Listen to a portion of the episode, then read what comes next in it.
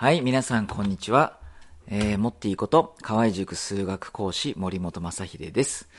えー、今回はですね、えー、高校3年生の方からね、えー、こんなメッセージをいただいたので返信していきたいと思います。え図形と方程式が一番苦手な分野なんですが、図形と方程式のコツってありますか？うーん、そうね、図形と方程式って言っても、まあいろいろあるんだけど、うーん、例えばね、交点の座標を求めないっていうのはね、一つ、えー、コツになります。中学校の時からね、えー、まあ、例えば放物線と直線の交点といえば、えー、に関する問題が出てこれば、まあ、連立して、え、交点の座標を求めてっ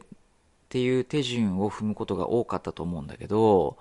まあ、高校数学ではね、え、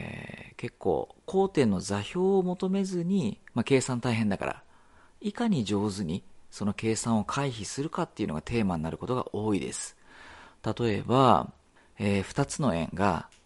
えー、2点で交わるとき、その2点を通り、さらに、まあ、何かの条件を満たす、そんな図形を求める。まあ、そういう問題って、えー、やったことある子もいると思うんだけど、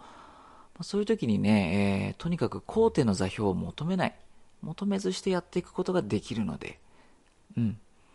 まあ、それは、まあ、授業の中で教えていくとは思うんですけど、えー、それが一つのコツだと思っておいてください。まあ、とにかくね、計算ゴリゴリ、えー、やっていくことも大事なんだけど、そのもうゴリゴリゴリゴリ、えー、大変な計算をやらずにいかに上手にやっていくのかっていうのが図形と方程式の一つのコツになります。はい。えー、今回は以上です。モッティでした。